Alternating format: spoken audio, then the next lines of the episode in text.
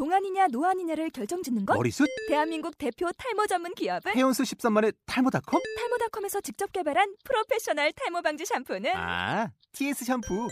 늘어진 두피 모공을 꽉! 단 한 올의 모발까지 꽉! 사용할수록 풍성해지는 나의 모발. 이제 탈모 고민 끝! TS 샴푸. 아웃도어 RV 레저 캠핑에 가장 유명한 쿨러 브랜드는 콜맨? 에이 아니야 도메틱이지 전 세계 캠핑카 냉장고도 전부 도메틱이라고 꽁꽁 얼린 생수통을 넣고 다녀야 하는 아이스박스 시대는 갔다. 전기나 차량용 배터리를 연결하면 스스로 냉각, 영하 22도까지 냉동이 가능한 냉동 쿨러도 오직 도메틱. 도메틱 쿨러로 무더운 캠핑장에서 더욱 시원한 맥주 맛을 느껴보세요 지금 바로 네이버에 도메틱 쿨러를 검색해 보세요.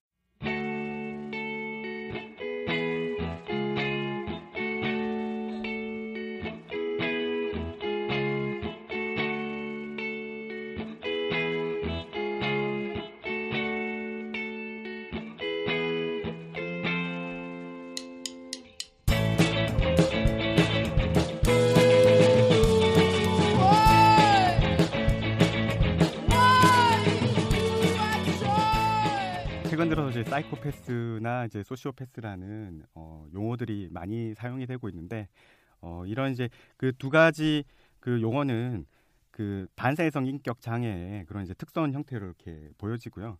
어, 그뭐그 사이코패스라는 것이 좀 생물학적인 요인이 강하다. 어, 그리고 이제 뭐 그 소시오패스 같은 경우에는 뭔가 이렇게 어, 성장 과정에서의 사회적 환경이 이제 그 영향을 많이 미친다 뭐 그런 이제 차이라든지 어, 인지적인 특성 여러 가지 부분에서 이렇게 차이가 있다라고 얘기를 하지만은 사실은 이제 제가 봤을 땐 그게 중요한 것 같지는 않아요.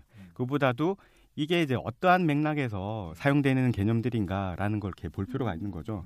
그러니까 사람들이 뭔가 이렇게 계속해서 그런 많은 심각한 범죄들이 많이 발생한다고 지각을 하는데 그런 이제 상황에서 뭔가 그런 이제 범죄들에 대해서 원인을 알고 싶은 거죠. 사람들이 부정적인 사건이나 이런 것들이 발생했을 때 원인들을 이렇게 찾으려고 하는 게 있는데 근데 가장 쉬운 거는 그 사람들을 나하고 다른 존재로 이제 심지어 거리를 이렇게 두는 방식이 있는 거죠. 어, 그런 방식으로 사용되는 게 어, 사이코패스나 소시오패스가 아닌가. 그러니까 다양한 그런 이제 최근에 발생했던 그런 이제 범죄들을 보게 되면은 어, 제가 보기에는 사이코패스나 소시오패스 같은 그 정상적인 그런 이제 인지적 그런 기능을 가지고 있는 사람들이 아니라 정신적인 문제가 있, 는 사람들이 어, 범죄를 저지른 것들도 많이 있거든요. 근데 어, 이런 사람들은 사실 사이코패스나 소시오패스의 범죄에 속하지 않습니다. 어, 그런데도 불구하고 사람들은 그냥 그렇게 그 사람들을 범죄함으로써 그래서 내가 이제 이 사람하고 심리적인 이제 그 거리감을 두는데 어, 성공할 수 있는 거죠. 네, 그래서 어, 이런 이제 사이코패스나 어, 소시오패스라는 어, 그런 이제 그 용어를 많이 사용하는 게 아닌가. 뭐 이렇게 우리가 이렇게 농담처럼 했던 얘기도 있듯이 그냥 자기하고 뭐 안 맞는다든지 아니면은 맞아, 맞아. 자기가 싫어하는 사람이 있으면은 그런 사람들한테도 사이코패스다 또는 이제 뭐 소시오패스다. 어, 그 예전에 임상심리학이나 이런 거 해보면은 아 참고로 어, 더 자세한 내용이 궁금하신 분들은 그 DSM-4라는 거 보시면은 거기 딱 나와 있고요. 네. 거기 그, 네. DSM-4에는 네. 참고로 반사회성 인격 장애라는 네. 어, 진단명은 있지만은 네. 사이코패스나 음. 그다음에 소시오패스 같은 것은 공식적인 진단명은 아니고 음, 어, 이렇게 일부 이제 이렇게 뭐 미국 심리학회나 이런 데서는 그 개념을 인정하는 것 같은데 음. 근데 이제 공식적인 DSM-4의 그런 이제 진단명은 아닙니다. 예. 네. 그 DSM이 뭔지도 모를 텐데 사람들은. 네, 그냥 인터넷 쳐봐요. 그 어, 예전에 보면은 사실 그런 것들이 아까 이병님도 말씀하셨지만 이게 사실 뭐 우울증도 그렇고 이게 실무율 개념이 아니 아니잖아요. 음, 이게 네. 딱뭐 너는 우울증이고 너는 우울증이 아니다 이런 거고 이렇게 하기 굉장히 힘들고 어쨌든 측정을 통해서 그냥 사람이 정한 일, 일반적인 수준을 넘으면 우울증이다 이렇게 판단하는 거기 때문에 네. 사실 어떤 사람이든 다 우울증에 걸릴 그런 요소들이 음. 있는 거고 다만 그게 얼마나 심각하냐의 정도이고 그렇게 보면은 모든 장애가 그런 것 같아요. 그래서 음. 에, 그거를 딱 이렇게 구분하기보다도 음. 체, 체, 다 누구나 그 속성, 속성이 있지만 최대한 그런 속성을 어, 억제하고 또 다른 사람과 어울려 살고 음. 또 자신이 행복하게 살려 하는 게 중요한 거지. 음. 그게 딱 애초에 나는 이런 건 아예 없다 이런 거는 세상에 없는 것 같아요. 제가 이해하기로는. 보통 살인이 일어나거나 이제 범죄가 일어날 때 그 물론 뭐 사이코패스나 소시오패스처럼 특수한 뭐 범, 범인의 어떤 성격적인 특성 때문에 일어나는 것도 있지만 여러 가지 다른 문제 때문에 일어나잖아요. 네, 그렇죠. 보통 비율로 따지면 그런 게 더 많을 것 같은데 보통 살인 사건은 왜 일어나는 건가요? 아, 네. 그 살인 사건에 대해서는 어, 이렇게 크게 이제 뭐 이렇게 세 가지 그런 이제 범죄 원인이 있다라고 얘기를 하거든요. 음. 어, 이렇게 어, 원한이라든지 네. 어, 아니면은 뭐 치정이라든지 그 다음에 이제 금전적인 그런 이제 이유에서 이제 음. 그 살인을 어, 한다라고 얘기를 하고 있습니다. 네. 그래서 이제 어 최근에 문제가 됐던 어 그런 이제 여러 가지 범죄들에 대해서 묻지마 범죄, 무동기 범죄라는 이제 그런 용어가 사용되는 이유가 바로 이제 기존의 그런 이제 그 살인 원인에 대한 어떤 이제 틀을 깨는 그런 이제 범죄들이기 때문에 어 이런 이제 뭐 무동기 범죄라는 이제 그 개념을 사용하는데 어 이런 개념은 상당히 이제 범죄의 어떤 원인이나 이런 것들에 대한 이제 좀 몰이해가 있는 게 아닌가. 살인이라는 거는 이 세 가지 원인에 의해서 발생한다라는 그런 좀 이렇게 잘못된 전제가 어, 있기 때문이 아닌가. 그러니까 이것 이것은 주로 이제 그 경찰 분들 같은 경우에는 범죄가 발생했다. 그랬을 때 이 범죄의 어떤 이제 범죄를 유용하고 그래서 어떤 범죄 수사나 이런 거에 그 방향을 잡아야 되잖아요. 그러기 위해서 이제 어 이런 이제 원인을 이렇게 크게 이제 묶어놓고 이렇게 하고 있지만은 그렇다고 해서 살인이라는 게 반드시 이제 그런 원인에 의해서만 발생하는 건 아니잖아요. 음, 네.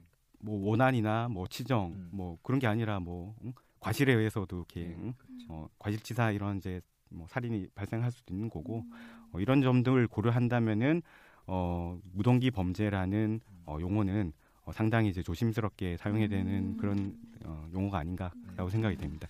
저는 사실 아, 이거 굉장히 위, 좀 위험한 얘기고 학문적으로 근거도 없는 얘기지만 그냥 이런 생각이 들어요. 최근에 뭐 스마트폰하고 과학이 진짜 발달해서 사람들이 어, 굉장히 항상 자극적인 상태에 있지 않나 이런 생각이 드는 게 저도 예전에는 뭐다 여기 핸드폰 없이 살았던 시대니까 그 시대 전철에서 책 하나만 있으면 충분히 두 시간 버티고 그러는데 요즘 핸드폰 배터리 없으면 막 미칠 것 같은 경우가 가끔 네, 있거든요. 불안 아, 불안해지. 네. 아니 안 그런 사람 당연히 있죠. 그렇지만 이제 대부분 많은 사람들이 이렇게 변해 왔는데 그게 뇌에 계속 자극을 항상 받고 있는데 갑자기 그게 사라지면 그걸 막 못 견뎌하고 그러는 거거든요. 그러니까 아이들이 좀 문제가 되는 거. 예, 좀더 높은 흥분 상태에 항상 있는 거죠. 그러니까 사람들이 네, 중요하게 생각하는 게 항상성이잖아요. 그렇죠. 사람들은 자기가 평소에 받는 자극 수준이라는 게 예, 자극이 전혀 없어도 안 되고 예, 그냥 아주 자기가 감당할 만큼 낮은 수준의 자극을 이렇게 제일 이렇게 선호를 하는데 예, 근데 그게 아니라 인지적으로 높은 수준의 그런 흥분 상태가 계속되는 경우에는 예, 예. 그걸 이렇게 계속 유지하려고 그러거든요. 그렇죠. 어, 그렇기 때문에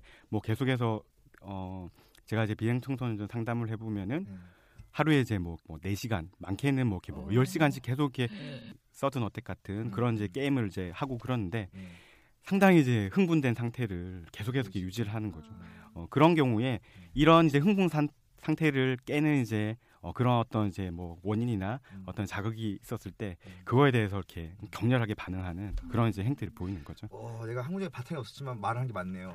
굉장히 직관이 있어 내가 딱 보면은 네. 그 말을 딱 우리 박사 박사 형님은 딱 이렇게 항상성이나 용어로 정의를 하는데 역시 다르다는 걸 느끼면서 동시에 결과적으로 자기 지금 또 음, 나의 오빠가 네. 아까 카페에서. 얘기한 직관이 굉장히 음. 위험하다 이런 얘기랑 맞을 때 대단한 거죠. 그 그러니까 뭐 자기가 하면. 대단한 거고 어, 남이 하면 위험한, 위험한 거고. 거고 음, 그거지. 아니죠. 여기서 내가 하면 항상 오라요.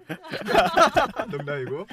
아, 아니 왜냐면 지금 너무 이렇게 사실 범죄 심리학 때문에 사실 불렀는데 너무 네. 이렇게 또 범죄 쪽에 치중이 된 것 같아서 그쵸.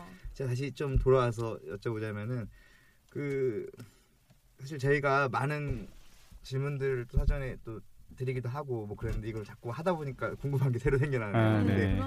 또 하나 제가 궁금했던 거는 범죄 심리학의 역사라고나 할까요? 그게 언제부터 처음 뭐 이름 이라는 게 범죄 심리학부터 생겨났고 또 우리나라에 언제부터 시작됐고 약간 이런 게 궁금한데 이런 거 이런 거. 준비가 안 됐으면은 이런 다음에 거는 그냥 본인이 네. 본인이 공부해 보시면 될 것 같은데 네, 인터넷을 찾아보시기 바랍니다.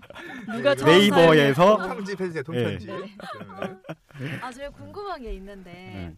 그 선배님이 원래는 이제 아까 얘기했듯이 학부에서는 법을 전공하시고 심리학에 들어와서 지금은 범죄 심리 쪽을 지금 네, 하고 법심리학이랑 법심리. 예, 같이 그- 하고 있습니다. 궁금해요. 법 심리학이랑 범죄 심리학이랑 네. 뭐가 다른 건지 그냥 이게 생각했을 때 좀 약간 비슷할 것 같기도 하고 네, 다를 네. 것 같기도 하고 한데 그렇죠. 그게 어 여전히 그걸 그 공부하고 있는 저한테도 아주 이렇게 어, 확실하게 속 시원하게 해결 안 되는 그런 부분이에요. 음, 왜냐면은 이게 개념적으로는 명확하게 구분되는 그런 이제 개념이지만은 실제에 있어서는 학문적으로 이렇게 너무나 많은 이제 그 중첩되는 부분이 있고 그렇기 때문에 이제 이런 게 발생하는데 범죄 심리학에 대해서는 아까 이제 뭐 정의를 말씀드렸고 법 심리학이라는 거는 사법 판단하고 관련된 그런 어떤 심리적인 이제 그런 학문 이라고 해- 음. 얘기를 해야 되나요? 좀 이렇게 두리뭉술하게 어, 얘기를 하게 되는데 사실은 실무적으로는 이런 이제 그 범죄 심리학, 뭐 법정 심리학, 법 심리학이라는 것이 상당히 통합적으로 지금 이제 예, 다뤄지고 있습니다. 그러니까는 뭐 주로 이제 형사 절차를 중심으로 해가지고 범죄 발생 발생부터 어, 수사, 판결, 그 다음에 뭐 교정까지 그 전 이렇게 어떤 형사 절차에서 필요로 하는 그런 이제 심리학적인 이제 지식들이 다 이제 그 어, 종합적으로 음. 다뤄지는 게 이제 네. 뭐, 뭐 범죄 심리학, 법정 심리학 어떤 이제 용어를 사용하든 간에 음. 그런 식으로 이제 종합적으로 이렇게 많이 다뤄지고 있고요. 음. 개념이라는 게 상당히 중요하잖아요. 학문에 있어서 그렇죠. 어떤 정체성을 이렇게 어, 어, 명확히 하는데 중요하긴 하지만은 이 범죄 심리학이나 어, 법정 심리학 이나 뭐 법 심리학이나 이런 것들 너무 이제 개념적으로 접근을 하면은 안 될 것 같아요. 네. 네. 근데 한 가지 궁금한 게 범죄 심리학이 사실 범죄를 예방하고 범죄가 되풀이되지 않도록 하기 위해서 심리학적으로 그 범죄자의 행동이나 범죄 원인을 분석하는 거라고 할 수 있잖아요. 네. 근데 거기에 피해자에 대한 어떤 보호나 뭐 처우 방식이나 이런 거에 대해서도 어떤 뭐 연구가 돼 가고 있는지 아, 네. 그게 이렇게 중요한 이제 어, 지적인데 아까 뭐 범죄 심리학의 뭐그 역사나 뭐 그런 부분에 대해서 잠깐 얘기가 나왔습니다만은 그러니까 처음에는 범죄라는 것을 그 원인에 이제 범죄 심리학이란 거에 관심이 이제 집중이 됐었어요. 왜 이제 이런 이제 범죄를 저지르나. 어 근데 이제 지금까지의 어떤 이렇게 연구 성과나 이런 걸 봤을 때는 범죄 원인에 대한 이제 그런 이제 관심들은 많이 이제 어 좀 해결이 된 것 같고 음. 그보다는 어 실무적인 이제 뭐 수사에 관한 부분, 뭐 교정하고 관련된 그런 부분으로 지금 많이 발전해 가고 있는 어, 중인데 음. 그 거기에 더해서 또 이제 한 가지 이제 범죄 심리학 분야에서 지금 이제 많이 그 연구가 되고 있는 분야가 피해자학 쪽이에요. 음. 거기서 주로 다른 내용은 뭐냐면은 어떤 이렇게 피해자들이 음. 그 범죄를 이렇게 유발하게 되나 음. 어, 뭐 그런 부분이라든지 아니면은 이 피해자들이 경험한 그런 이제 범죄로 인한 음. 그런 이제 그 사람들의 어떤 심리적인 문제들을 이제 어떻게 이제 좀 치료해 줄 수 있나 음. 어, 해결해 줄 수 있나 이런 이제 분야에 대한 어, 연구가 이제 어, 많이 이제 진행이 되고 있는 중입니다 지금. 되게 생 각보다 다양한 연구 주제가 있는 것 같아요. 네, 너무 다양하죠. 네. 보통 이제 범죄 심리 하면은 그 범죄자에만 focusing 해가지고 프로파일러가 네. 먼저 떠오르고 막 뭐 이렇게 약간 탐정처럼 이렇게 뭐 이거는 음. 이렇게 해서 일어난 일이 수사 심리. 네, 막 예. 그런 걸 이제 상상하게 되는데 지금 말씀 들어본 걸 보니까 네. 굉장히 여러 가지 각도에서 네. 연구가 되는 것 같네요. 그 좀 더 실질적인 예를 좀 이제 좀 들어주셨으면 좋겠는데 예를 네. 들어서 저는 생각나는 게 예전에 그 목격자 증언 네. 거기에 대해서 또 심리학이 기여한 바가 크잖아요. 그래서 사실 목격자 증언 중에 상당 부분이 이제 사후에 어, 어떤 기억과 관련된, 의해서 네. 예, 기억들이 왜곡되고 오정보 효과라고 뭐 그렇기도 하고 그런 것들 다시 밝혀낸 것들은 또 심리학 기초 심리학에서도 잘 많이 배우고 그러는데 네. 네. 그거 외에 또 어, 어떤 범죄 심리학이 실질적인 그런 수사 과정이나 근데 어떤 기여하는 바가 음. 또 어떤 것들이 있을까? 네, 뭐 그게 아무래도 이제 범죄 심리가 이제 많이 기여하는 분야가 어, 네. 실무적으로는 이제 그 수사 분야에서 예, 어, 그런 이제 기여를 이렇게 많이 하고 있는데 예, 뭐잘 아시겠지만 프로파일링 예, 어, 예. 얘기 많이 들어보셨죠? 예, 어, 프로파일링도 범죄 심리학이 이제 뭐 기여하는 이제 가장 중요한 이제 분야 중에 하나인 것 같아요. 수사라는 게 많이 이제 그 과학화가 되면서 여러 가지 이제 뭐 과학적인 증거들을 네, 다루는 기술들도 많이 발달했죠. 뭐 DNA라든지 아니면 이제 뭐 음, 여러 가지 이제 그 증거들을 그 이렇게 물리적인 그런 이제 증거들을 어, 다루는 기술들이 이렇게 많이 발달했습니다. 어, 보통 이제 그 우리가 잘못 이- 알고 있는 게 뭐 CSI 이런 거 보면 이제 아 저게 뭐 이렇게 프로파일링이고 그다음에 이제 뭐 이렇게 버, 뭐 범죄 심리에 관한 이제 그런 음. 이제 미드다라고 이렇게 생각하는 분들이 많은데 그거는 어 사실은 이제 그냥 과학 수사인 거죠. 거기서 주로 다루는 이제 그런 증거들은 뭐냐면은 그 범죄자들을 그 식별할 수 있는 이제 그런 증거들을 다루는 거잖아요. 예. 예. 그리고 이제 거기서 이제 조금씩 들어가는 요소들이 뭐냐면은 어떤 범죄 현장을 통해서 음. 어떤 이제 그 심리적인 행동 분석을 하는 이제 부분들이 나오는데 그런 부분이 범죄 심리학에서 음. 어, 프로파일링이 하는 이제 역할이다라고 보시면 되겠고 음. 프로파일링이라는 거는 원래 이제 FBI에서 음. 강력 범죄자들 이렇게 연쇄범 그 연쇄 범죄자들 뭐 주로 이제 살인범들 어, 이런 사람들에 대해서 이제 그 계속해서 경험적으로 어 그런 이제 그 뭐 경험들이 이제 축적되면서 범죄자들을 분류하고 이렇게 유형하는 음. 그런 이제 그 작업들에서 이렇게 나온 거거든요. 음. 그래서 프로파일링이라는 거는 뭐 DNA 검사하면은 이게 범인이 누군지를 알 수 있는 거잖아요. 예. 프로파일링은 그런 그 행동 분석을 통해 가지고 아 어떤 유형의 사람이 이런 범죄를 저질렀다. 음. 범죄 현상 현장의 어떤 특징이라든지 음.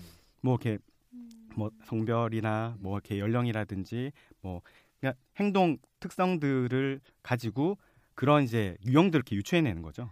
아 그러니까 저도 사실 이게 어느 저도 뭐 이쪽 공부 하나도 안 해봐서 가끔 이제 크리미널 마인드 같은 거 보면 은 예. 어떤 이게 사실 DNA도 없는 상태에서 그 범죄 현장의 특성이라든지 그 범죄자는 없고 이미 네. 특성이라든지 피해자의 어떤 피해 상황, 그 피해자의 그 특성 이런 것들을 보고 막 이렇게 프로파일링을 하는데 뭐 이, 이 정도 수준까지 하잖아요. 뭐 30대 예. 중반의 남성이며 뭐 백인이고. 키는 어, 백인이고 조용한 일을 혼자서 할 가능성이 높다. 막 이렇게까지 얘기하는데 네. 이게 가능한 건가요? 아, 그게 이제 깨끗한 집을 보고서는 완벽주의적인 성향이 강하며. 네. 아, 저도 이제 그 부분에 대해서 이렇게 예. 미드를 보면서 고민을 많이 하죠. 어, 저게 과연 이제 현실적으로도 어, 가능한 일일까? 음. 우선은 원리적으로는 예. 맞다고 생각을 해요. 음. 뭐 그런 이제 분석이 가능하려면은 남녀의 어떤 이제 그 뭐 차이라든지 음. 범행 특성이라든지 연령대별 특성이라든지 이런 정보들만 있으면은 음. 그런 이제 범죄 현장의 특성이나 이런 음. 것들을 통해서 어, 유추가 가능한 거죠. 음. 근데 원리는 가능하나 실제로 그런 것들을 완전히 적중하기는 힘들다는 거죠. 음. 단서가 적으니까 음. 범죄 현장에 뭐 이렇게 뭐 자기 DNA나 이런 것도 안 남긴 사람이 얼마나 범죄 현장을 이렇게 뭐 그런 이제 어떤 단서들을 남겼겠어요. 네. 그렇기 때문에 가능하진 않다고 생각하는데 그래도 이제 FBI 요원들이 실제로 그런 이제 그, 그 프로파일러들이 자기 어떤 경험이나 이런 것들을 이렇게 그 보고해 놓은 그런 이제 책들에 보면은 음. 어 그런 아주 세부적인 범인의 유형이나 이런 것들을 음. 자기가 이제 뭐 이렇게 제시했는데 음. 어 결국 이제 그런 범인 내에서 범죄자 내에서 이제 범인을 이렇게 잡았다라는 이제 그런 얘기들이 있고 국내에서도 이제 프로파일러들이 이제 활동을 하고 있는데 그런 이제 구체적인 정보들을 수사 어, 경찰들한테 어, 제, 제공해주는 그런 경우들이 종종 있다고 이렇게 알고 있습니다. 그 이것도 그냥 제가 이해를 좀 쉽게 하자면 어떤 데이터베이스 기초인가요? 아 그렇죠. 그 네. 그렇게 중요한 게 예, 예. 뭐냐면은 지문이나 네. DNA 같은 것도 네. 사실은 그걸 이렇게 대조할 수 있는 데이터가 있어야 되잖아요. 근데 이제 프로파일링이 어떻게 보면 한계가 있을 수 있는 부분도 바로 그거죠. 음. 그런 이제 유형화된 데이터베이스가 있어야 되는데 음. 어, 우리나라에서는 그게 아직까지 그 데이터베이스 구축이 완전하지 이렇게 완전하게 이제 돼 있는 게 아니고 특히 이제 뭐뭐 초범이나 네. 어, 이런 이제 경우에는 예. 어, 그런 데이터베이스에서 음. 그런 이제 인적 자료를 이렇게 찾기가 힘들다는 그런 이제 음, 문제라든지 음. 몇 가지 이제 운영상의 문제들이 있는 거죠. 근데 이- 요즘- 이렇게 예. 제가 먼저 그냥 네. 얘기를 해보자면 근데 요즘에 이렇게 강력 범죄나 이런 거를 뉴스에서 보도하면서 그렇게 고향을 많이 찾아가요 범죄자들의 고향을 그래서 어렸을 땐 어땠냐 아, 네. 약간 프로이트의 영향인 것 같기도 하고 분명히 어렸을 때 뭔가 있었을 거라는 그 뭐 지금 이렇게 범죄를 저지르는 데에는 어렸을 때 뭔가가 있었을 거라는 사람들의 기대랄까 뭐 그런 게 있어서 스토리를 예. 그렇게 해서 그렇게 그 사람이 태어났던 곳에 가가지고 주민들한테 인터뷰를 많이 하거든요. 네. 이런 거에 대해서는 어떻게 생각하세요? 필요 있다고 생각하세요? 아, 기자들이 주로 그런 네. 것 같은데. 그 그런 것들이 좀 이렇게 지나친 면이 있다라는 생각이 음. 들긴 하지만은 근데 그거는 사실 어 제가 봤을 때는 맞는 접근 방법이라 생각은 아, 돼요. 그래요? 네. 어, 그러니까는 어릴 때부터 싹 붙어 다녔나요? 좀 이렇게 민감한 부분이긴 하지만은 이제 제가 이제 비행 청소년들 면담을 이렇게, 이렇게 해보게 되면은 어 뭔가 한 가지 제 나름대로 음. 뭔가 이렇게 범죄 원인에 대해서 생각하는 부분들이 있을 거 아니에요. 음. 근데 제일 중요한 게 어, 어릴 때 환경, 특히 이제 부모하고의 관계 그리고 부모가 이제 자녀를 어떻게 대하느냐라는 그런 이 음. 양육 방식이나 어, 이런 것들이 중요하다는 생각을 그렇게 많이 하게 되더라고요. 뭐 그거하고 관련해서 이제 예전에 이제 유영철이나 뭐 이렇게 정남규 같은 경우에는 어 좀 이제 어릴 때 좀 불우한 환경에서 성장을 했고 어 그런 것 때문에 그 사람들이 기대했던 이제 그런 이제 뭔가 이렇게 어, 얘기들 이렇게 스토리들이 나왔었죠. 근데 이제 어 그 이후에 되게 뭔가 이제 기존의 그런 이제 인식 틀로 그 이해하기 힘든 이제 그 사람이 바로 강호순이었습니다. 음. 강호순 같은 경우에는 뭐 어릴 때 이제 특별히 뭔가 이렇게 불우한 환경이나 이런 데에서 이렇게 어, 성장을 어, 안 했던 것으로 이렇게 알려져 있거든요. 얼굴도 뭐 잘생겨가지고. 네. 네. 그래서 이제 어, 그 정도의 그런 이제 그 연쇄 범죄나 이런 것들을 이렇게 저지르려면은 음. 상당히 이제 강한 이제 그 어떤 내적 동기나 음. 그런 게 있어야 되는데 어떻게 해서 이제 이런 범죄를 저지르게 되는지에 대해서 그 범죄 심리학자들도 그런 걸 이렇게 좀 새롭게 생각을 하고 있고 그리고 그래서 이제 강호순 같은 경우를 미국이나 이런 이제 이렇게 뭐 서구형 그런 이제 연쇄 살인범이다라고 그렇게 얘기를 하기도 합니다. 음. 그 어쨌든 사람들의 또 크나큰 동기 중에 하나가 외부 세계가 이해가 돼야 되니까 그런 게 되게 중요한 것 같아요. 어떤 식으로든 그 사실이든 아니든 외부 세계가 자신한 음. 납득 방 납득가는 방향으로 이해하지 않으면은 굉장히 불안하니까 네. 어떻게든 그거를 음, 계속 시키고 찾으려고 네, 그러죠. 그 네. 이유를 찾으려고 하고 자기 생각하고 일치하는 네. 그런 이제 네, 음. 증거들을 이렇게 계속해서 찾아내려고 하는 거죠. 사실 이게 굉장히 아까 뭐 반사의 시장 이런 말 나왔지만 심리학적으로 보면 굉장히 힘든 일인 것 같아요. 왜냐면은 자기가 주변 사람 한 명이 자기를 싫어한다는 사실만 알아도 굉장히 스트레스잖아요. 일반 사람들은. 그렇죠. 근데 그거를 어떤 사람을 사실 죽이려고 하고 그거를 연속적으로 한다는 거는 음. 어, 굉장히 하- 생각하기 어려운 일이죠. 그한 사람에 대한 어, 자신에 대한 그 미움만으로도 이 네. 스트레스가 감당하기 힘든 경우가 많은데 그러니까. 아 그거하고 관련해서 아까 지나친 부분인 것 같은데 그 뭐 사이코패스나 아니면은 이제 그 소시오패스 아니면 좀 더 크게는 이제 반사회성 개 인격 장애의 음. 그런 이제 특징에 대해서 좀 얘기를 할 필요가 있을 것 같은데 제가 봤을 때는 이 사람들이 가지고 있는 제일 큰 특징은 그건 것 같아요. 극도의 어떤 이렇게 이기성 음. 범죄라는 거는 그냥 이렇게 하나의 이제 수단이 되는 거고 그보다도 자기의 욕구 충족이 너무나 중요한 거예요. 음. 반면에 다른 사람의 그런 이제 뭐 이해관계나 음. 뭐 이렇게 뭐 손실이나 이런 거에 대해서는 고려를 안 하는 거죠. 음. 그러니까 극도로 이렇게 자기 이익을 추구하다 보니까 그거에 방해가 되는 것들은 그냥 아무렇지도 않게 제거하게 되는 음. 그런 이제 특징이 나오는 거죠. 음. 그러니까 제, 그래서 저는 그 사이코패스나 소시오패스 같은 경우에는 어, 그 사람들은 마치 이제 그냥 adult baby 음. 이런 용어를 이렇게 다른 맥락으로 쓰는 걸 알고 있는데 어쨌든 다 큰 애기들인 거죠. 애기들이야 그냥 뭐 아무것도 이렇게 다른 사람을 이렇게 뭐 해치거나 그런 게 이렇게 할 수 있는 이제 뭐 신체적인 능력이 이런 게 안 되니까 별로 문제가 안 되는데 음. 애기들 혹시 조카들 있어요? 음. 정말 애기들이란 애기들이란 정말 악마 같은. 예 그러 그렇잖아요. 근데 얘가 그냥 뭐 체구도 작고 그래서 그냥 나한테 뭔가 이렇게 피해는 안 끼치잖아요. 음. 예, 내가 이제 뭔가 이렇게 케어해주고 보호해줘야 되지만은 근데 이런 이런 생각을 아니면 이런 욕구를 가진 애들이 어른들로 이렇게 어, 어른들이라고 생각해보세요. 어른들만큼의 그런 이제 지적인 능력이나 아니면은 이제 어떤 신체적인 그런 이제 능력을 가지고 있다고 생각해봐요. 음. 그러니까 제가 봤을 때는 어, 그런 게 아닌가. 그게 이제 그, 그, 그 사람들의 가장 큰 특징이 아닌가라고 생각을 하고 있습니다. 아, 오늘 주옥 같은 말씀들을 많이 드려줬어요. 네. 보통 이런 말은 제가 하는데 네. 오늘 좀, 아, 좀 안타깝네요. 아, 저 한, 한 가지만 더 물어봐도 되나요? 아, 궁금한 게 되게 많네요. 그 보통 뭐 미드나 이런 데서 그렇고 TV에서도 이제 뭐 프로파일러나 뭐 이렇게 수사나 보통 남자들이 많이 나오는데 네. 이제 범죄 심리를 내가 여잔데 공부를 해보겠다. 그래서 나중에 프로파일러가 돼보겠다. 이렇게 마음 먹기가 또 약간 선뜻 이게 쉽지가 않은 게 위험하지 않을까. 네. 범죄자들하고 이제 대면하거나 하는 게 조금 이제 부담이 되거나 그런 상황이 일어나지 않을까 좀 그런 우려가 있는데 어떻게 생각하시나요? 아, 뭐 제가 이제 거기에 대해서 정확한 그런 이제 뭐 어, 어떻다라고 얘기는 못 하겠어요. 그러니까 어, 오늘 뭐 이렇게 제가 이렇게 이런 얘기 한다고 뭐 이렇게 다른 표정이 내가 그러진 않겠죠. 근데 이제 언론에 이제 많이 이제 그 노출돼 있는 분들이 있으신데 뭐 이렇게 우리가 범죄 심리학자 하면 이제 전형적으로 떠오르는 그런 분들. 근데 뭐 어, 모르겠습니다. 그 개인적으로 그런 경험들을 했을지는 어, 모르겠는데 어 근데 이제 뭐 제가 이렇게 아는 바는 없고요. 그리고 이제 어 여기 이제 나오기 전에 어 실제로 이제 경찰에서 범죄 분석 요원하는 분한테 혹시 뭐 이렇게 뭐 경찰 경찰로서 어, 그런 일을 하는 데 있어서 이제 그런 뭐 이렇게 위험하거나 그런 일 없었냐라고 물어봤는데 뭐 그렇게 그런 게 어, 그런 것 때문에 개인적인 원한을 가지고 그렇게 해서 이렇게 뭐 자기들 이렇게 위협하거나 그런 일은 없다. 어, 그런 얘기를 이렇게 제가 듣고 왔습니다.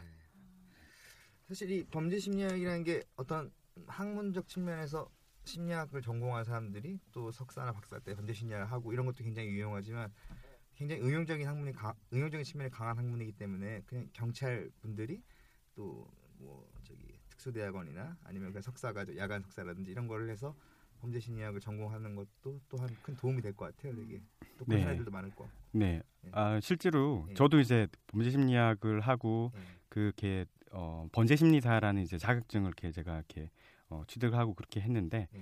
근데 되게 놀라운 거는 뭐냐면은 여자들은 좀 하지 하기 힘들지 않나라고 이렇게 얘기를 했는데 음. 실제로는 대부분의 그런 이제 범죄 심리학에 관심을 가지고 음. 실제로 이제 자격증 이렇게 취득 위해서 이제 뭐 어, 교육을 받고 이런 분들 보면은 대부분이 다 여자 어허. 여자분들이에요. 예. 음.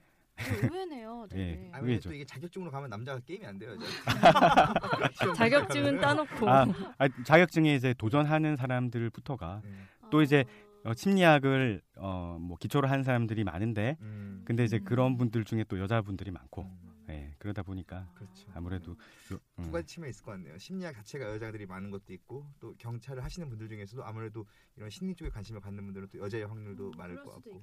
어, 예. 그 실제로 이제 그뭐 그런 거를 이렇게 희망하는 사람들이 아니라 음. 경찰에서 활동하고 있는 분들 음. 범죄 분석 요원들 중에서도 음. 여러분들이 많아요. 아, 그렇죠. 음.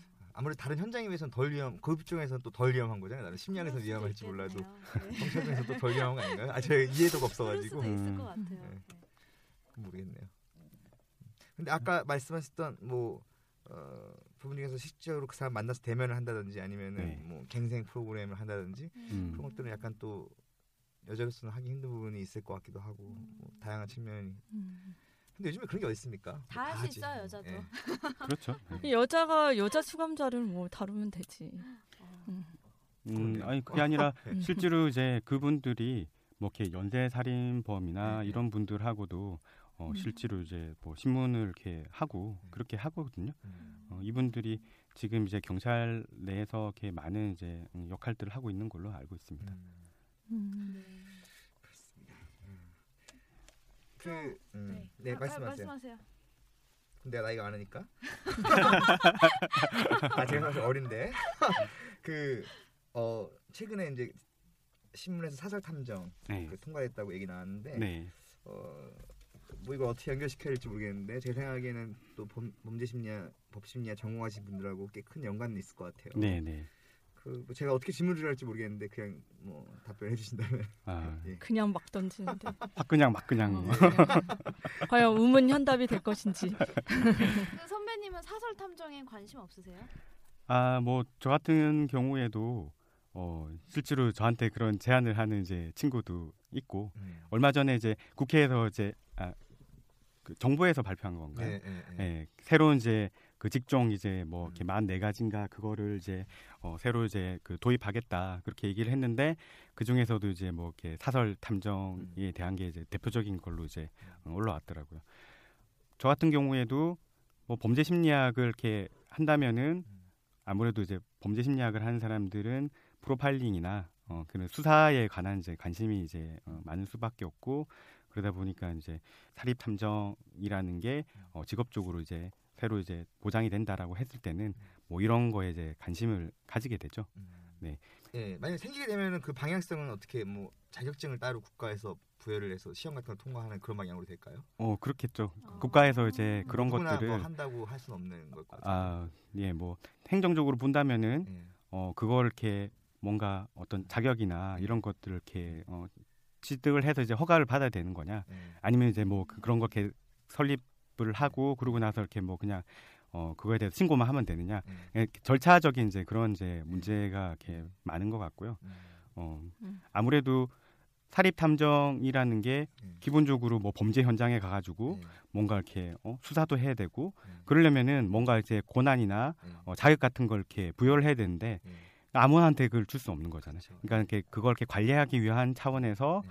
어 뭔가 이렇게 국가에서 이렇게 좀 엄격하게 음. 어, 통제를 할 거다. 왜냐하면은 기존에 우리나라에서는 지금 이제 뭐 그 심부름 센터니 예, 예. 뭐 이런데 그 한 불법적으로 이제 그런 것들이 많이 이제 음. 어 이렇게 있어 왔기 때문에 아마 이제 만약에 그런 사립 탐정이라는 거를 음. 어, 제도화한다면은 아마 이제 거기에 대해서 뭔가 엄격하게 이제 통제를 하고 관리를 할 것이다라고 생각이 되죠. 음. 이, 이거 사실은 그냥 정확하게 그 이번 발표 내용에 대해서 음. 정확하게 확인해 보면 알 건데 제가 그냥 제 생각을 개인적인 생각을 얘기를 한 겁니다. 네. 네. 알겠습니다. 나중에 셜록 윤 돼 있는 거 아니에요? 셜록이요. 그렇죠. 예. 아니 근데 사실 그런 게 굉장히 그 관찰력도 중요하지만 사실 거기서 추측해서 그 사람의 동기라든가 심리 상태를 파악하는 게 또 항상 중요한 그 추리 소설의 한 중요한 또 요소니까. 문기 오빠가 될 수도 있죠. 셜문. 셜문기. 예. 셜문기. 저는 어. 원래 별명이 또 셔- 설문기잖아. 설문기. 싸움을 못해서. 그래서 셜문기로. 네. 저는 발로 뛰는 것보다는 머리만 쓰는 것만. 머리랑 혀만 써. 다양한 성을 가지고 있어요. 음, 성문기, 셜문기. 아니 그 성, 아. 설문기. 그- 홍성열 아버님께서 되게 섭섭해하시겠다. 그러게요. 저희 아버님. 음. 아, 우리 아버님 화이팅. 네. 갑자기. 아, 그 벌써. 제- 근데 시간이 예. 많이 됐어요. 혹시 어, 한 질문이 남, 네, 남아 한- 있으면 하고. 한 가지만 더 질문할게요. 난- 오늘 아주 네. 질문이 아 그냥 네. 아니 이렇게 꿈나무가 여기 있었다니 그냥. 어, 범죄 꿈나무가 여기 있었네. 상담 아니라 이제 또 범죄 범죄 심리 심리 상담하는 거 네, 아니야? 인터뷰하는 거예요. 그 지금 듣고 계시는 분들이나 저도 그렇고 되게 듣다 보니까 되게 관심이 많이 가고 근데 이제 또 되게 막연하고 범죄 심리학이라는 게 그래서 좀 공부를 해보고 싶은데 제가 한 가지 질문을 더 드릴게요. 예. 네. 지금 제가 듣다 보니까 너무 흥미롭고 재미가 있어요. 그리고 일반 사람들도 관심을 가지고 계시는 분들이 많고 음, 그래서 이제 이거를 공부를 조금 더 하거나 알아보고 싶으면 혹시 네. 추천해 주실 만한 책이 있는지 아니면 뭐 어떤 방법으로 이런 좀 관련된 정보를 좀 입수를 할 수 있을지 그 하시는 게 덧붙여서 그 범죄 심리학을 다시 전공하고 싶은 많은 또 심리학 학부생이나 네. 아니면 고등학생들이 있을 텐데 네. 그분들에게 어떤 뭐 충고라고나 할까 아니면 하지 마. 조언을 밥그릇 싸움이야 하지 마. 어, 그런 것도 좀 너네까지는 안 같이 돼. 연결시켜서 말씀을 뭐라고요? 아니 저기 부하들 많이 두는 거죠. 이미 그박 어, 형 지천님 진출하셨고 아, 부하들 많이 두는 거. 예, 그 같이 연결해서 좀 말씀해 주시면 좋겠어요. 네, 지금 이제 많은 이제 관심을 받고 있는 분야고 어, 아직까지는 이렇게 어, 저희들이 가지고 있는 기대감에 비해서 음. 그게 많이 이렇게 뭐 그러니까 직업적인 영역에서 이제 활성화는 안 됐지만은 그래도 계속해서 더 많은 이제 어, 수요가 있을 거라고 생각을 하고요. 그러니까 제가 얘기할 수 있는 부분은 범죄 심리학이라는 게 뭐 인간의 어떤 이제 특정 그 측면을 이해할 수 있는 그런 이제 그 음, 학문이고 그러기 때문에 재미는 있는 것 같아요. 어, 그래서 정말 관심이 있고 그런 분이라면은 한번 해볼 만한 분야다라고 얘기는 이렇게 할 수 있겠고 그렇다고 해서 여기 오면은 여기 블루오션이니까 어, 니들이 이걸 이렇게 범죄 심리학을 공부하면은 어, 정말 할 수 있는 게 많다. 이렇게 얘기하기 좀 힘든 것 같아요. 음. 그러니까 이제 어, 개인적인 그런 이제 선택이 필요한 부분인 것 같고 음. 그걸 하기 위해서 이제 또 이제 공부도 하고 그래야 될 텐데 음. 그런 과정에서 이제 뭐 책을 이렇게 선택을 해서 어, 접하게 될 겁니다. 뭐 책을 어느 책이 좋다라고 얘기하기 좀 힘들어요. 음. 이게 이제 뭐 워낙 어, 방대한 분야고 그러기 때문에 어, 책들이 다 장단점이 있고 음. 어, 그러기 때문에 본인이 어, 상황에 맞게 이제 그 골라서 어, 책을 읽어야 될 텐데 음. 우선은 보면 이렇게 그 범죄 심리학자들 심리학을 전공한 분들이 책을 이렇게 써놓은 게 있습니다. 그러니까 주로 이제 교과서 같은 거 이렇게 예를 든다면은 뭐 이렇게 경기대 이수정 교수님이 음. 뭐 최신 범죄 심리학 같은 책을 이렇게 쓰셨고요. 그다음에 뭐 경찰대 박지선 교수님이 범죄 심리학, 그 이장한 교수님도 외국의 유명한 그런 이제 그 뭐 법정 심리학과 뭐 범죄 심리학인가 어, 그 책을 이렇게 번역을 이렇게 해서 어, 지금 이제 어, 이렇게 뭐, 뭐 어디지? 책은 어디서 사죠? 서점. 아 서점인가? 아이고. 아 네. 너무 많이 하셔가지고 이 사회를 박사님이 모르죠. 서점을. 몰라. 어? 박사는 나이를 바람도 모르고. 세고 그러세요. 근데 연구실에 너무 오래 계시니까 이 부작용이 나타나잖아요. 부작용. 아, 어려운 얘기는 해도 쉬운 네. 거. 연구실에 있습니다. 아 그렇군요.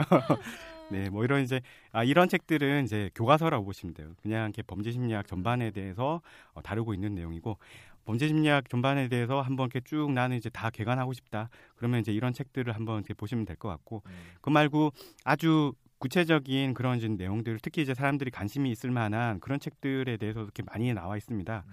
외국의 프로파일러들이 자기 경험담을 써놓은 그런 이제 그 프로파일링하고 관련된 책들도 있고요. 음. 그 FBI 마인드 헌터 뭐, 심리학인가? 예, 마인드 헌터. FBI 심리학 그거는 이제 행동 단, 단서들을 가지고 음. 이 사람이 거짓말 하는지 안 하는지 그걸 이렇게 음. 찾아내는 그런 기법들에 대해 소개하고 있는 책이고 그리고 이제 뭐 사이코패스 어, 연구 관련해서는 음. 그 캐나다의 이제 그 로버트 헤어 박사가 음. 어, 유명하거든요.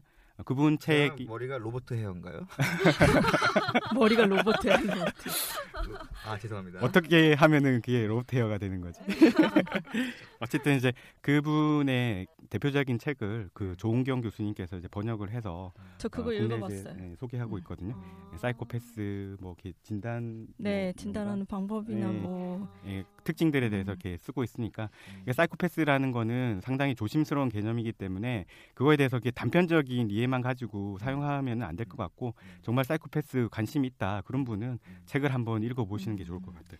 그 말고도 이제 표정 교수님이 뭐 이렇게 뭐 연쇄살인 한국의 이제 연쇄 살인이라든지 음. 프로파일링 관련된 이제 책들을 이렇게 몇 편 이렇게 쓰신 것 같고 음. 그 말고도 이제 뭐 거짓말이나 이런 것들을 음. 어, 찾아내는 그런 이제 기법에 대한 이제 책들도 있으니까 음. 자기가 우선 관심 있는 그런 이제 특정 주제에 대한 이제 단행본이나 이런 것들을 음. 제일 먼저 한번 읽어보시고 음. 아 이거 정말 재밌네 그러면은 뭐 교과서나 이런 것들 통해서 좀 심리학 음. 번제 심리학에 대해서 전반적으로 접해보는 게 좋지 않을까라고 제일 생각이 듭니다. 유명한 저널은 뭐죠? 저널이요? 예. 학계지. 예, 학계지, 예. 어, 지금 이제 어 그 범죄나 아니면 이제 그 법 법심리하고 관련해서 음. 어, 활동하시는 분들이 음. 주로 이제 뭐 어, 수사 심리학 이라든지 아니면 이제 범죄 심리학 음. 또 이제 법정 심리학이라는 이제 그렇게 그 분과를 이뤄 가지고 음. 어, 지금 이제 활동을 음. 하고 계시니까 음. 그런 데서 나오는 이제 뭐 학계지나 이런 것들을 보시면은 또 점 점 좀 더 이제 학문적이고 음. 어 이렇게 그 전문화된 그런 이제 그 지식들도 이제 어, 접할 수 있을 것 같고요. 외국 외국 까지 가면 아. 글로벌 하시대요. 아, 아, 이 글로벌화 시대에 저 혼자 아주 로컬하게 제가 아, 죄송합니다. 이 뭐 한 번 더 불러 주시죠. 네. 공부하셔서 오늘 약속 받았어요. 아, 아. 반응이 좋을 거야. 오늘 너무 재밌게 했는데. 아, 이거 이렇게. 그러니까 제가 만약에 요거에 대해서 다, 다 알고 있는데 네. 답변을 해 버리면은 음. 또안 불러 줄것 같아서. 그러니까. 아, 그래서 그냥 모르는 걸로 하고 다음에 이제 지금 막 지- 진행하시는 논문 논문들 다 어느 정도 정리될 때쯤에 한 번 더 또 불렀으면 그 논문이 뭔지에 대해서 그렇죠. 어떻게 해서 아. 지도 교수님의 도장을 받았나 이런 behind story도 들어보고 도장을 받고 오는 게 언제쯤이 될지 언제 제보를 할 것인지 갑자기 막 이렇게 어 기분 좋게 잘 나가다가 이렇게 막판에 아주 그냥 어, 야, 씁쓸한 다시 얘기를 써! 하시는 막 이러면서 어, 저는 써. 교수님 저는 교수님 사랑합니다. 항상 존경하고. 다 편집해주세요. 다 편집. 아, 아. 재밌다. 끝, 그럼 끝을 맺어야죠. 멘- 멘트를 네, 네, 이제 씨가 오늘 범죄 심리, 법 심리학에 대해서 어, 그 분야에 지금 공부를 하고 계시는 그리고 그쪽으로도 논문을 지금 쓰고 계시는 거죠. 네. 예, 그쪽으로도 지금 박사학위 논문을 쓰고 계시는 예, 오늘 하루 동안 정말 저희들에게 많은 말씀을 해주신 상현 선배님께 일단 박수부터. 아, 아 그리고 진짜 아, 너무 감사합니다. 준비도 예. 많이 해오셨고 네. 바쁘실 텐데 아, 네. 감사드립니다. 거의 우리 셋은 쉬었던 것 같아요 오늘. 그리고 상현 오빠가 열심히 그냥 공짜로 열심히 하셨던 것 같아요. 그래서 아. 너무 감사해요. 저희 출연료도 못 드려서 어떻게 해요? 아, 네. 어, 안 주는 거야? 난 많이 주는 줄 알고. 제 생각에는 딱 이번에 청취율이 엄청 올라가지 않을까. 어, 청취율이 올라가고 우리가 하면 다시 떨어지고. 네. 그럴 것 같아요. 내가 아이. 높은 받을게. 근데 상현 오빠가 얘기를 하면서 점차 점차 너무 빨려들게 얘기를 해서 예, 너무 말을 잘하신대. 역시 석박사의 차이가 네, 이런 게 아닐까. 그렇죠. 아, 정말 말 잘한다는 얘기 참 오랜만에 듣는다. 저희 거 들어보시면 저는 말 말을 막 더듬고 있고 발음도 못 하고 막 그러고 있잖아요. 인경이가 좀 말을 잘하고 문기 오빠도 좀 잘하는 아, 저는 편이죠. 엄청 방송 잘하죠. 울렁증이 근데 문기 오빠 그 목소리를 듣기 싫다는 사람이 좀 있더라고. 나는 말은 잘하는데 어떤 목소리가 듣기 싫다고. 아, 그 바, 그분들은 저한테 개인적으로 이메일 주세요. 어. 네. 그러면 오늘 사이코 매트리스는 네 여기서 마치도록 하겠습니다. 아, 수고하셨습니다. 수고하셨습니다.